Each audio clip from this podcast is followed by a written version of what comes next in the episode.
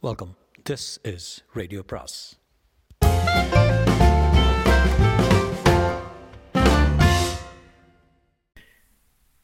அனைவருக்கும் அன்பு வணக்கம். சு வெங்கடேசனின் வேள்பாரி பாகம் நான்கு அத்தியாயம் தொன்னூற்றி ஒன்று. மூவேந்தர்களின் கூட்டுப்படையில் மிகு வலிமை கொண்டது குதிரைப்படை. அதன் ஆற்றல் அளவிடற்கரியது. திறன் கொண்ட போர்க்குதிரைகள் அலையலையாய் அணிவகுத்து நின்றன. கருகைவாணனின் திட்டப்படி பரம்பு படையை நிலைகுலைய செய்யப்போவது இந்த குதிரைப்படையே அதற்கு பெருவீரன் உருமன்குடி தலைமை வெற்றிருந்தான். உருமன்குடியின் கணிப்புப்படி வேந்தர் படையின் எண்ணிக்கையோடு ஒப்பிட்டால் இருபதில் ஒரு பங்கு குதிரைகள் கூட பரம்பில் இருக்க வாய்ப்பில்லை. எனவே பரம்பு படையை வாரி சுருட்டிவிடும் மனநிலையில்தான் முரசின் ஓசையை கேட்டதும் தாக்குதலுக்கு விரைந்தான். நேரடி தாக்குதல் திசை திருப்பி தாக்குதல் முன்படையின் சுழற்சிக்கேற்ப பின்படை சுற்றுதல் என குதிரைப்படைக்குரிய எண்ணற்ற போர் உத்திகள் இருந்தாலும் அவை எவற்றையும் திட்டமிட்ட வேண்டிய தேவையில்லை என கருதினான். வலிமையோடு ஏறிப்பாயும் தனது படையின் முன் பரம்பு படையால் நிலை கொள்ளவே முடியாது. தன் குதிரைகளின் மூன்றாம் அலை பாய்ச்சலில் பரம்பின் குதிரைப்படை முற்றாக நிலைகுலையும் என கணித்தான். போர் என்பது ஆயுதங்களின் வழியை இறுதியாகத்தான் நடக்கிறது. அதற்கு முன் மனதின் பல தளங்களில் அது நிகழ்த்தி பார்க்கப்படுகிறது. எண்ணற்ற வாய்ப்புகளின் வழியே அந்த தாக்குதலை நிகழ்த்தி பார்ப்பவனால் தான் சிறந்த தளபதியாக களத்தில் வினையாற்ற முடிகிறது. எண்ணங்களும் கணிப்புகளும் உத்திகளுமே போரை செயல்படுத்துகின்றன. ஒருவன் கொடியின் கணிப்பில் ஏற்பட்ட நம்பிக்கை அவனை உத்திகளின் பால் பால் நேரத்தை செலவழிக்க அனுமதிக்கவில்லை. நேர்கொண்டு தாக்கி அழிக்கும் முறையே போதுமானது என கருதினான். வேந்தர்களின் குதிரைப்படையின் வலிமையை நன்கு அறிவான் வேள்பாரி. மூவேந்தர்களின் ஒருங்கிணைந்த படையில் குதிரைகளின் எண்ணிக்கையும் அவற்றின் ஆற்றலும் இதற்கு முன் கண்டிராத ஒன்றாக இருக்கப் போகிறது என கணித்தான். அதனால் தான் பரம்பின் தரப்பில் குதிரைப்படையின் தளபதியாக இரவாதனை நியமித்தான். பரம்பின் தரப்பில் வலிமை மிகுந்த தாக்குதலை நடத்தப் போவது விற்படையே என கணித்தான் கருங்கைவாணன். பரம்பின் தாக்குதலின் கூர்முறை விற்படையில் தான் இருக்கிறது என எண்ணினான். அதனால் தான் மற்ற படைத்தளபதிகளின் கட்டுப்பாட்டில் இருந்ததை விட அதிகமான சேனை வரையர்களை விற்படை தளபதி துடும்பனுக்கு வழங்கினான். பதினான்கு சேனை வரையர்களை கொண்ட துடும்பன் தனது உத்திகளின் மூலம் பரம்பு படையை வீழ்த்த வீறு கொண்டு முன்னகர்ந்தான். உத்திகளின் தொடக்கம் மட்டுமே முன்முடிவாகிறது. அவற்றின் அடுத்தடுத்த கட்டங்களை களத்தின் போக்கை தீர்மானிக்கிறது. முன்னேறி வரும் எதிரிகளின் விற்படையை சந்திக்க காத்திருந்தான் உதிரன். அவனது தலைமையில் தான் பரம்பின் விற்படை ஆயத்த நிலையில் இருந்தது. உதிரனும் நீலனும் பரம்பின் இணையற்ற தளபதிகள். தங்களது தாக்குதலின் மூலம் எதிரிகளை நிலைகளை செய்பவர்கள். வாரிக்கையிலும் சோமக்கிழவனும் முதற் தலைமுறையினர். தேக்கனும் கூழையனும் இரண்டாம் தலைமுறையினர். பாரியும் முடியனும் மூன்றாம் தலைமுறையினர். உதிரனும் நீலனும் நான்காம் தலைமுறையினர். இந்த நான்கு தலைமுறை போர் உத்திகளும் வீரமும் ஆற்றலும் இரு தோள்களிலும் இறங்கி நிற்கும் மாவீரர்களாக நீலனும் உதிரனும் இருந்தனர். ஆனால் நீலன் எதிரிகளால் சிறையெடுக்கப்பட்டுள்ளான். அவனை மீட்கும் வரை பரம்பு வீரன் எவனும் சோர்வடையப் போவதில்லை. கைகளின் அயர்வை எவனும் உணரப் போவதில்லை. உதிரன் அதனினும் கூடுதலான சினமேறியவனாக இருந்தான். இந்த போரை எதிரிகள் பாரியை வெல்ல நடத்துகின்றனர். ஆனால் பரம்பு வீரர்களை பொறுத்தவரை இந்த போர் நீலனுக்காக நடக்கிறது. பரம்புக்கு அடைக்கலமாக வந்த அகுதையின் குலக்கொடியை ஒருபோதும் பரம்பு இழக்காது. எந்த நிலையிலும் நீலனை மீட்காமல் இந்த போர் முடிவுக்கு வராது. எதிரில் நிற்பது எண்ணிக்கையில் கணக்கிட வேண்டிய படை என்று கோன்று முடிக்க வேண்டிய படை என்பது மட்டுமே உதிரனுக்கு தெரிந்தது. அதற்காக மலை மக்களின் மாபெரும் ஆயுதமான வில்லை ஏந்தி நின்றது உதிரனின் படை. போர் தொடங்க முரசு முழங்கிய போது காற்றை கிழித்து எகிரின அம்புகள் வேந்தர் படையின் பெருவீரர்கள் குவிந்து கிடப்பது வாட்படையில்தான். கவசம் பூண்டு கேடையும் தாங்கி வாழேந்தி நிற்கும் வீரன் ஒருவன் பல்லாண்டு கால பயிற்சிக்கு பிறகுதான் போர்க்களத்துக்கு வந்து நிற்கிறான். நில நிலைப்படையில் இல்லாமல் அவ்வப்போது திரட்டப்படும் வீரர்கள் யாரும் வாட்படையில் இணைத்துக் கொள்ளப்படுவதில்லை. வாட்போர் எளிய பயிற்சியால் கைகூடுவதில்லை. எல்லா காலங்களிலும் நிலைப்படையில் நின்று செயலாற்றும் வீரர்களால் மட்டுமே போர்க்களத்தில் தன்முனைப்போடு வாழ் சுழற்ற முடியும். மூவேந்தர்களின் நிலைப்படைகள் அனைத்தும் ஒன்றிணையும் போதும் வாழ் உயர்த்தி நிற்கும் வீரர்கள் பெரும் எண்ணிக்கை கொண்டிருந்தனர். கருங்கை வாணனை மகா சாமந்த் சாமந்தனாக கொண்ட இந்த பெரும்படையின் உயிர்நாடியான பகுதியாக வாட்படை விளங்குகிறது. எவ்வளவு கடினமான சூழலிலும் எதிரிகளின் படையை பிளந்து முன்னகர்வதில் வாட்படைக்கு இணை சொல்ல முடியாது. அந்த பெரும்படைக்கு சாகலைவன் தலைமையேற்றான். பரம்பின் தரப்பில் வாட்படைக்கு தலைமை தாங்கியவன் தேக்கன். அவன்தான் எதிரியின் வலிமை மிகுந்த பகுதியை எதிர்கொள்ளப் போகிறவன். அவனிடம்தான் களத்தில் கடைபிடிக்க வேண்டிய உத்திகள் பற்றி நீண்ட நேரம் உரையாடினான் பாரி. வாட்படை களத்தின் நடுப்பகுதியில் நிலை கொண்டிருந்தது. அதுவே தங்களுக்கு எல்லா வகையிலும் வாய்ப்பானது என கருதினான் கருங்கை வாணன் பரம்பின் படையை நடுவில் பிளந்து உள்நுழையும் போது மொத்த கட்டுக்கோப்பும் விரைவாக குலைந்து சரியும் என மதிப்பிட்டான் அவனது கணிப்பை செயல்படுத்த வாளை சுழற்றி முன்னேறினான் சாகலைவன். வேந்தர்களின் தேர்ப்படைக்கு நகரி வீரன் தலைமையேற்று நின்றிருந்த போது அதை எதிர்கொள்ள பரம்பின் தரப்பில் கூழையில் நின்றிருந்தான். தளபதி உச்சங்காரியின் தலைமையில் வேந்தர்களின் யானைப்படை நின்றிருந்தது. ஆனால் பரம்பின் தரப்பில் யானைகள் எவையும் இதுவரை களத்துக்கு வந்து சேரவில்லை. திசைவேடரின் கையசைவும் போர் முரசின் அதிர்வும் வீரர்களின் பேரோசையுமாக போர் தொடங்கிய போது கருங்கைவாணனின் கண்கள் முன்கள நிகழ்வுகளை கூர்ந்து கவனித்துக் கொண்டிருந்தன. அவன் தனது பெரும்படையை மூன்றாக பகுத்திருந்தான். முதல் நிலை படை சீறி பாய்ந்து தாக்குதலை தொடங்கியது. தனது படையின் மூன்றில் ஒரு பகுதியை மட்டுமே முதல் நிலையில் நிறுத்தியிருந்தான். இரண்டாம் நிலை படை தேவைப்பட்டால் களம் இறங்க ஆயத்தமாக இருந்தது. மூன்றாம் நிலைப்படை எந்த வகையிலும் களம் இறங்கும் சூழல் வராது என கணித்திருந்தான். முதல் நிலைப்படையின் நடுவில் நின்றிருந்தான் அவன். இரண்டாம் நிலைப்படையின் இறுதி பகுதியில் சோழவேழனும் புதியவர்ப்பனும் முதியஞ்சேரலும் நின்றிருந்தனர். அவர்களை அடுத்து தான் மூன்றாம் நிலைப்படை நின்றிருந்தது. அதை கடந்தே மூஞ்சல் இருந்தது. மூஞ்சலுக்குத்தான் மூஞ்சலுக்குள் தான் குலசேகர பாண்டியன் இருந்தார். அவருக்கு அருகில் உள்ள கூடாரம் ஒன்றில் நீலன் கட்டப்பட்டு கிடந்தான். போர்க்களத்தின் தலைமை தளபதி தாக்குதலின் முகப்பில் நின்றால் அவனால் படையை வழி நடத்த முடியாது. ஆனால் தாக்குதலின் முகப்பில் தனது படை வெளிப்படுத்தும் ஆற்றலை உணர்ந்தவனாக இருக்க வேண்டும். அதற்கு தகுந்தே போர்க்களத்தில் தளபதி இருக்க வேண்டிய இடம் தீர்மானமாகிறது. கருங்கைவாணன் தனது வாழ்வின் பெரும்பகுதியை போர்க்களத்தில் கழித்தவன். களத்தாக்குதலின் தன்மையும் வேகத்தையும் அவனால் ஓசை கொண்டே மதிப்பிட முடியும். தளபதியின் வலிமை படையை கொண்டு செலுத்துவதில் இருப்பதாக ஒரு காலத்தில் நம்பப்பட்டது. ஆனால் களப்போர் என்பது வீரமும் ஏமாற்றும் கலந்த ஒரு கலவை. தாக்குவதும் திரும்புவதும் பின்வாங்குவதும் சம முக்கியத்துவம் உள்ள செயல்பாடுகளே. ஆனால் இவையெல்லாம் சரியான ஒருவனின் கணிப்பின் வழியே நடந்தால் மட்டுமே அந்த படை வெற்றியை கொய்ய முடியும். கருங்கைவாணன் வேறு எந்த ஒரு தளபதியும் விட நீண்ட போர் அனுபவம் கொண்டவனாக இருந்தான். இதுவரை எந்த ஒரு மனிதன் உத்தரவுக்கும் இவ்வளவு எண்ணிக்கையிலான படை வீரர்கள் கீழ்ப்பணிந்து நின்றது கிடையாது. முதன்முறையாக அந்த பெரும் வாய்ப்பு கருங்கைவாணனுக்கு கிட்டியுள்ளது. முப்பெரும் பேரரசர்கள் தன்னோடு போர்க்களத்தில் வாழைந்து நிற்கின்றனர். அனைத்தையும் உணர்ந்தாலும் எதன் பொருட்டும் கவனத்தை சிதறவிடாமல் முன்களத்தில் நிகழும் ஆயுதங்களின் உரசல் ஓசையை மதிப்பிடுவதிலேயே கவனமாக இருந்தான். குளவன் திட்டின் மீது இருந்து போரை பார்த்து கொண்டிருந்தான் பாரி. பள்ளத்தாக்கு ஒன்றில் வெகு தொலைவில் இருந்து மரஞ்செடி கொடிகளை அசைத்து வரும் காற்று செங்குத்தாய் நிற்கும் கரும்பாறையின் மீது மோதுவது போல நீண்டு நகர்ந்து வரும் வேந்தர் படை பரம்பு படையோடு மோதியது.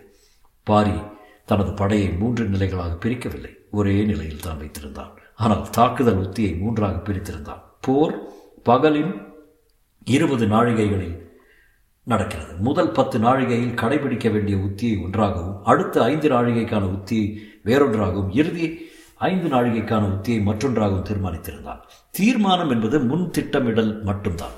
எந்த ஒரு முன் திட்டமிடலும் வாய்ப்புகளை மையப்படுத்தியே வடிவமைக்கப்படுகிறது. வாய்ப்பற்றவரின் காரணிகளை கணக்கில் எடுத்துக்கொண்டாலும் அதற்கு வடிவம் கொடுக்க முடிவதில்லை. அதனால் தான் களத்தின் தேவைக்கேற்ப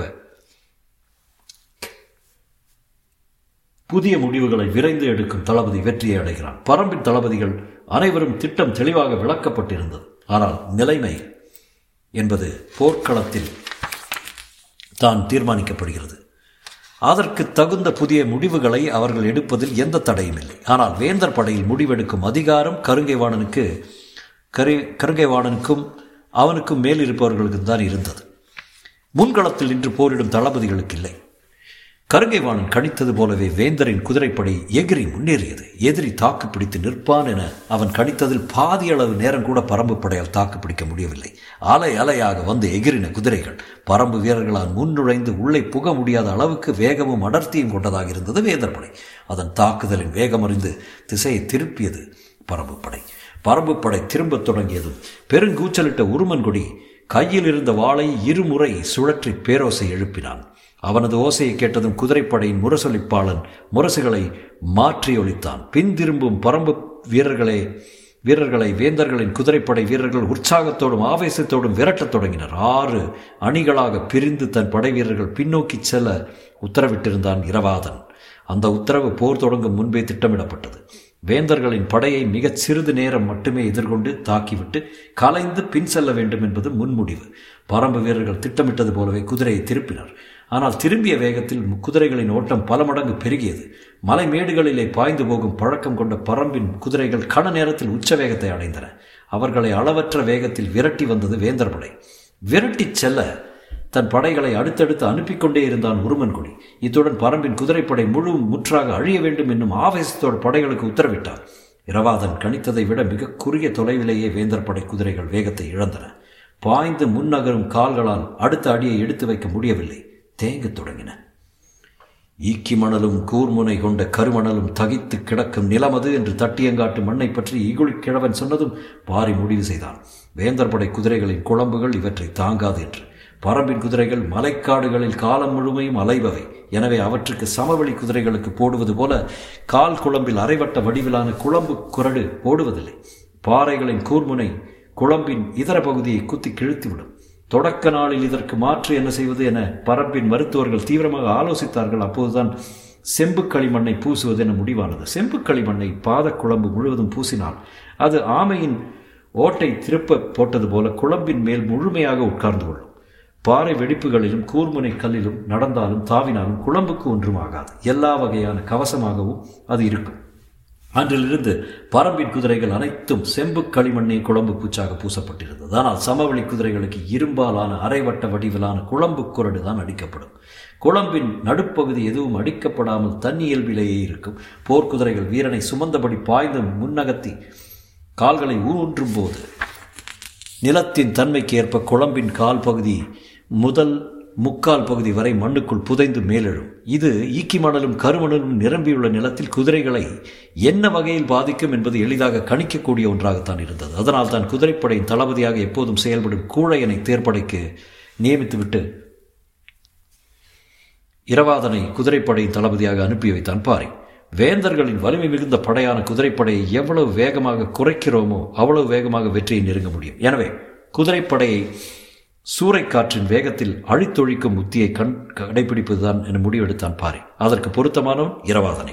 அவனது வாழ்வீச்சின் வேகம் யாராலும் எதிர்கொள்ள முடியாது. சூலூர் வீரர்களின் படை தொகுப்பு முழுமையும் இரவாதனின் கீழே அணிவகுக்க செய்து மொத்த குதிரைப்படையையும் அவனிடம் ஒப்படைத்தான்.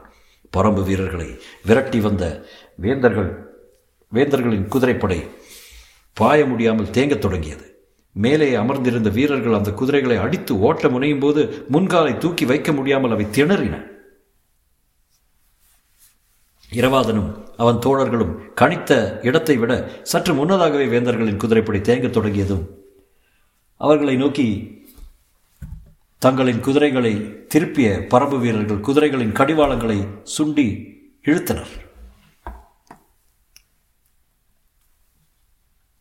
எதிரிகள் தங்களை நோக்கி வருவது அறிந்து வேந்தர் படை வீரர்கள் தங்களின் குதிரைகளை வேக வேகமாக இயக்க முற்படும் போது மின்னல் வேகத்தில் வந்த வாட்களால் தலைகள் சரிந்து கொண்டிருந்தன. இயங்க முடியாத குதிரைகளின் மேலிருந்து திணறிய வீரர்கள் அடுத்தடுத்த கணங்களில் குதிரையிலிருந்து சரிந்தனர். விரட்டிச் சென்ற தங்களின் குதிரைப்படை எதிரியும் எதிரியை மும்முரமாக அழித்து திரும்பும் என எதிர்பார்த்திருந்தான் உருமன்குடி சிறிது நேரத்திலேயே பரம்பின் கொடியேந்திய குதிரை வீரன் தான் முன்னோக்கி பாய்ந்து வந்து கொண்டிருந்தான். உருமன் கொடிக்கு ஒரு கணம் எதுவும் புரியவில்லை. பன்னிரு சேனை முதலி கொண்ட முதற்படை பிரிவு எங்கே போனது? ஏன் யாரும் மிஞ்சவில்லை என சிந்திக்கும் முன் அடுத்த சேனை வரை வரையனின் தலைமையிலான பன்னிரு படைப்பிரிவுகளும் அடுக்கடுக்காக தாவி பாய்ந்து முன்னேறின. இரவாதன் குழு மோதல் போக்கை சற்றே வெளிப்படுத்திவிட்டு குதிரைகளை மீண்டும் பின்னோக்கி திருப்பியது. தங்களின் முதற் பிரிவை அழித்த எதிரிகளை பழிதீர்க்கும் எண்ணத்தில் வேந்தர்களின் படை வீரர்கள் குதிரைகளை விரட்டி வந்தனர். ஈக்கி மணல் குதிரைகளின் குழம்புகளை கிழித்து உள்ளிறங்கும் போது பரம்பின் வாட்கள் அதைவிட ஆழமாக வீரர்களின் உடலுக்குள் இறங்கிக் கொண்டிருந்தன. குதிரைப்படையை அடுத்தடுத்து விரைவுபடுத்த ஆயத்தமாக இருந்தான் உருமன்குடி விற்படை தளபதி உதிரனின் உத்தரவுப்படி முதல் நிலை தாக்குதலில் அளவு அளவில் சிறந்த அம்புகளையே பயன்படுத்தினர் வீரர்கள். நான்களின் விசை கூட்டிக் கொடுக்க அடுத்தடுத்து வெவ்வேறு நிலை அம்புகளை பயன்படுத்தினர். பரம்பு வீரர்கள் தொடுக்கும் அம்புகள் எதிரிகளின் மீது ஈட்டியைப் போல பாய்ந்தன. அவற்றின் வேகமும் வலிமையும் ஒப்பிட முடியாததாக இருந்தன. எதிரிகளை தங்களின் அம்புகளால் வலிமையோடு தாக்க தேவையான தொலைவுக்கு முன் செல்ல வேந்தர் படையால் முடியவில்லை. ஏனென்றால் அதைவிட ஒரு பங்கு அதிகமான தொலைவில் இருந்தே பரம்பு வீரர்களால் வலிமையான தாக்குதலை தொடுக்க முடிந்தது. பரம்பு வீரர்கள் எய்யும் அம்புகள் சீறி பாய்ந்த வண்ணம் இருக்க வேந்தர் படையின் அம்புகள் பலவும் பாதிப்பு ஏதுமின்றி பணிந்து கொண்டிருந்தன. உதிரன் தனது படைக்கு கொடுத்த உத்தரவு வலிமை குறைந்த அம்புகளை மட்டுமே தொடக்க நிலையில் பயன்படுத்த வேண்டும் என்று துடும்பன் இதை எதிர்பார்த்து தான் இருந்தால் பரம்பு வீரர்களை விற்போரில் வீழ்த்த முடியாது என்று அவனுக்கு நன்கு தெரியும். அவர்களின் தாக்குதல் மற்ற படைப்பிரிவின் பக்கம் போய்விடாமல் தங்களை நோக்கியே இருக்குமாறு பார்த்து கொள்வதுதான் துடும்பனுக்கு கருங்கைவானின் உத்தரவு. எனவே தாக்கியவாறு முன்னகரும் பரம்பு படையை சமாளித்தபடி சற்றே பின்வாங்கிக் கொண்டிருந்தான் துடும்பன். வேந்தர்களின் வாட்படை முன்னோக்கி நகர்ந்து கொண்டிருந்தது. தேக்கன் தலைமையிலான பரம்பு படை முன்வகுத்த திட்டத்தின்படி பின் நகர்வதற்கான உத்தியை பின்ப பின்பற்றின. சாகலைவன் உற்சாக பெருக்கில் தனது படையை முன்னகர்த்தி கொண்டிருந்தான். தேர்ப்படையின் தளபதி நகரி வீரனுக்கு தனக்கு முன்னால் நிற்பதை ஒரு படை என கருதவே மனமில்லை. தாக்குதலுக்கான வடிவத்தில் வலிமை மிகுந்த தேர்கள் வரிசை வரிசையாக முன்னகர்ந்து கொண்டிருந்தன. ஆனால் பரம்பின் தரப்பில் நின்றவற்றை தேர் என்றே வகைப்படுத்த முடியாது என தோன்றியது. உழவு வண்டிகளை போர் தேர்களாக மாற்றி எடுத்து வந்துள்ளனர் என கருதினான். வலிமையற்ற அவற்றின் தன்மை பார்வையிலேயே தெரிந்தது. தேரின் மீது நிற்கும் வீரன்தான் மற்ற அனைத்து படை வீரர்களையும் விட திறமை மிக்கனாக இருக்க வேண்டும். வில் வாள் வேல் ஆகிய மூது மூன்று ஆயுதங்களையும் கையாள தெரிந்த பெருவீரன் மட்டுமே தேரின் மீது நின்று போரிட முடியும். அதைவிட முக்கியம் போரிடும் வீரனுக்கு வீரனுக்கும் தேரை ஓட்டும் வளவனுக்கும் இருக்க வேண்டிய ஒத்திசைவு. குதிரைகளை அசைய விடாமல் நிறுத்தி வைக்கவும் இசைவுக்கு ஏற்ப திருப்பி வைக்கவும் அவன் வீரனின் மனமறிந்து செயல்படுவனாக இருக்க வேண்டும். போர் நிலம் எவ்விடமும் சமதளத்தை கொண்டதன்று. மேடு பள்ளங்களும் ஏற்ற இறக்கங்களும் கொண்ட பாழ்நிலமாகத்தான் இருக்கும். எனவே தேரை சிறிது முன்னேற்ற வேண்டுமானால் குதிரைகளை விரைந்து இழுக்கச் செய்து முன்னகர்த்த வேண்டும். சுண்டி நகரும் தேரின் மீது நின்று போரிடுபவன் ஆயுதங்களை கையாளுதல் எளிதல்ல. சக்கரங்களை உருட்டுவதையும் உருட்டாமல் நிறுத்துவதையும் திறம்படச் செய்கிற வல்லன் வலவனின் கையில்தான் மேலே நின்று போராடும் வீரனின் முழு ஆற்றலும் இருக்கிறது. நாக்குக்கு நடுவில். கடைவாயில் பொருத்தி இருக்கும் கடிவாளத்தை எந்த நேரமும் இழுத்து பிடித்தபடியே இருக்கும் சூழல் ஏற்பட்டதால் எந்த குதிரையும் தனது ஒழுங்கை ஒரு துள்ளலில் உதறி எழுந்துவிடும். அதை உணர்ந்தவனாக வலவன் இருந்தால் மட்டுமே மழுநாளும் போர்க்களத்தில் கட்டுப்பாடு இழக்காமல் குதிரையை செலுத்த முடியும். வலவன் தேரை நிறுத்தும் தன் தன்மையை புரிந்து கொண்டு தாக்குதலை முன்னெடுக்கும் குணமும் புரிதலும் போரிடும் வீரனுக்கு வேண்டும். குதிரையின் மனநிலை வலவனின் திறமை வீரனின் வலிமை ஆகிய மூன்றும் இணைந்தே தேர்ப்படையின் ஆற்றலை வெளிப்படுத்துகிறது. சீரான வேகத்தில் தாக்குதலை தொடுக்க தனது படைக்கு கூழையன் ஆணையிட்டிருந்தான். ஆனால் வேந்தர்களின் படைத்தளபதி நகரி வீரன் முழு ஆற்றலையும் வெளிப்படுத்தி முன்னேறி பாய்ந்து செல்ல உத்தரவிட்டான். நாழிகை பரனின் நேரெதிரே கண் பார்வையின் கடைசி பகுதியை தான் யானை போருக்கான களமாக திசைவேளர் ஒதுக்கியிருந்தார். தட்டியங்காட்டின் கடைக்கோடி பகுதி அது. உச்சங்காரியின் தலைமையில் வேந்தர்களின் யானைப்படை நின்றிருந்தது. பரம்பின் தரப்பில் எந்த ஒரு யானையும் களத்துக்கு வரவில்லை. நீண்ட நேரத்துக்கு பிறகு ஒரு ஒரே ஒருவன் மட்டும் குதிரையில் போர்க்களம் நோக்கி வந்தான். வருவது யார் என உற்று பார்த்திருந்தான் உச்சங்காரி. வந்து நின்றான் வேட்டூர் பழையன். யானை படையை எதிர்த்து தன்னந்தனியாக ஒரு கிழவன் குதிரையில் வந்து நிற்பது எதனால் என யாருக்கும் புரியவில்லை. வேட்டூர் பழையன் சொன்னான் பரம்பின் தரப்பில் யானைப்படை எதுவும் இல்லை. உச்சங்காரி அதிர்ச்சியோடு பார்த்து கொண்டிருந்தான். போர் விதிகளின்படி யானைப்படை யானைப்படையோடு தான் மோத வேண்டும். அப்படி என்றால் என்ன செய்வது என சிந்தித்த அடுத்த கணம் உச்சங்காரி முடிவெடுத்தான் அப்படி என்றால் நாங்கள் பரம்புக்குள் நுழைவோம். வேட்டூர் பழையன் கைகளை விரித்து காட்டி சொன்னான் உங்களின் விருப்பம். அதே வேகத்தோடு உச்சங்காரி தனது படைகளுக்கு ஆணை பிறப்பிக்க ஆயத்தமானான். அதற்குள் அருகில் இருந்த இரண்டாம் நிலை தளபதி சொன்னான் தளபதி நம்மை சிக்க வைத்து அழிக்கும் திட்டம் இதற்குள் இருப்பதாக கருதுகிறேன். எனவே அரசரப்பட்டு முடிவெடுக்க வேண்டாம். வட்டாற்று தாக்குதலில் சோழரின் யானைப்படை முழுமுற்றாக அழித்த கதை அனைவருக்கும் தெரியும். அறிவிப்புக்கு ஆயத்தமான உச்சங்காரி சற்றே பொறுமையானான். கருங்கைவானிடம் கலந்து வீசிய பிறகு முடிவெடுக்கலாம் என நினைத்தான். முதல் நிலை படையின் இறுதிப் பகுதியில் நின்றிருந்த கருங்கைவாணனுக்கு ஒவ்வொரு திசையிலிருந்தும் செய்திகள் வந்த வண்ணம் இருந்தன. அவனிடமிருந்து வேந்தருக்கு செய்திகள் சென்ற வண்ணம் இருந்தன. சம வலிமை கொண்ட இரு படைகள் மோதினால் மோதலின் தொடுக்கமே தொடக்கமே மொத்த ஆற்றலை வெளிப்படுத்துவதாக இருக்க வேண்டும் ஆனால் இங்கு நிலைமை அப்படி அன்று. சின்னஞ்சிறு படை ஒன்று மாபெரும் படையின் மீது தாக்குதல் தொடுத்துக் கொண்டிருக்கிறது. எனவே பெரும்படையின் தலைமை தளபதி மிக பொறுமையோடு வந்து சேரும் செய்திகளை கேட்டுக்கொண்டிருந்தான் எதிர்பார்த்ததைப் போல வாட்படையும் தேர்ப்படையும் முன்னேறி கொண்டிருந்தன. சாகலைவனும் நகரி வீரனும் அடுத்தடுத்த செய்தியை அனுப்பி கொண்டிருந்தனர். விற்படையின் தளபதி துடும்பனும் வகுக்கப்பட்ட உத்தியின் அடிப்படையில் எதிரியின் தாக்குதலை கையாண்டு கொண்டிருந்தான். மூன்று படை பிரிவுகளிலும் எத்தனை சேனை முதலிகள் முன்களத்தில் போரிட்டுக் கொண்டிருக்கின்றனர் என்று கணக்கை அருகில் இருந்தவர்கள் சொல்லிக் கொண்டிருந்தனர். கருங்கேவாணன். பெரிதும் எதிர்பார்த்திருந்த குதிரைப்படையின் முன்னேற்றம் பற்றி இன்னும் செய்திகள் வந்து சேராமல் இருந்தன. அங்கிருந்து தான் முதல் நிலை வெற்றியை அவன் எதிர்பார்த்திருந்தான். அந்த வெற்றியின் அடிப்படையில் தான் அவனது திட்டம் வகுக்கப்பட்டிருந்தது. பரம்பின் மொத்த படை வீரர்களின் எண்ணிக்கையை விட வேந்தர்களின் குதிரைப்படை வீரர்களின் எண்ணிக்கை அதிகம். எனவே முதல் நிலையில் பரம்பு படை பின்வாங்கிவிட்டால் உருமன் கொடி தனது வலிமையான குதிரைப்படையை கொண்டு பரம்பு படை அரைவட்ட சுற்றில் வளைக்க திட்டமிட்டிருந்தான். இடது முனையில் இருந்து வந்து சேர்ந்த செய்தி யானைப்படை பற்றியதாக இருந்தது. உச்சங்காரி பரம்புக்குள் நுழைய அனுமதி கேட்டு செய்தி அனுப்பினான். வட்டாற்று தாக்குதலில் சோழனிடமிருந்து கைப்பற்றப்பட்ட யானைகளை பெரும் எண்ணிக்கையாலானவை எனவே பரம்பின் தரப்பில் வலிமையான யானைப்படை இருக்கும் என்றுதான் அனைவரும் எதிர்பார்த்திருந்தனர். ஆனால் தங்களிடம் யானைப்படை இல்லை என்று எதிரிகள் சொல்வது போர் தந்திரமின்றி வேறில்லை என்று தெளிவாக தெரிந்தது. அவர்களின் திட்டத்தில் நாம் போய் சிக்கிக் கொள்ளக்கூடாது. எனவே பரம்புக்குள் போகவே போய் தாக்கும் நடவடிக்கை வேண்டாம். அடுத்து என்ன செய்வது என்பதை உத்தரவு கிடைத்த பிறகு நிறைவேற்றுக என்று கூறினான் கருங்கேவான். இந்த செய்தி போய்க் கொண்டிருக்கும் போது குதிரை படை தளபதி உருமன்கொடி அனுப்பிய செய்தி ஒன்று வந்தது. ஒரு சேனை வரையனும் பதினாறு சேனை முதலைகளும் நமது தரப்பில் இறந்துள்ளனர் என்றான் அவன். ஒரு கணம் திணறிப்போனான் போனான் முற்பகலுக்குள் பரம்பு படை அழித்தொழிக்கும் வலிமை கொண்ட என எதிர்பார்க்கப்பட்ட குதிரைப்படையிலிருந்து வந்துள்ள முதற் செய்தி எந்த வகையிலும் நம்ப முடியாதாக இருந்தது. உருமன் கொடியை நோக்கி விரையலாமா? என நினைத்து கொண்டிருந்த போதுதான் காரமலையின் மேலிருந்து காரி கொம்பு ஊதும் ஓசை கேட்டது. ஓசை வந்த திசை நோக்கி திரும்பி பார்த்தான் கருங்கேவானன் பாரியின் திட்டப்படி முதல் பத்து நாழிகை முடிவடைந்ததை குறிக்கும் காரிக்கொம்பு ஓசை அது. தொடரும்.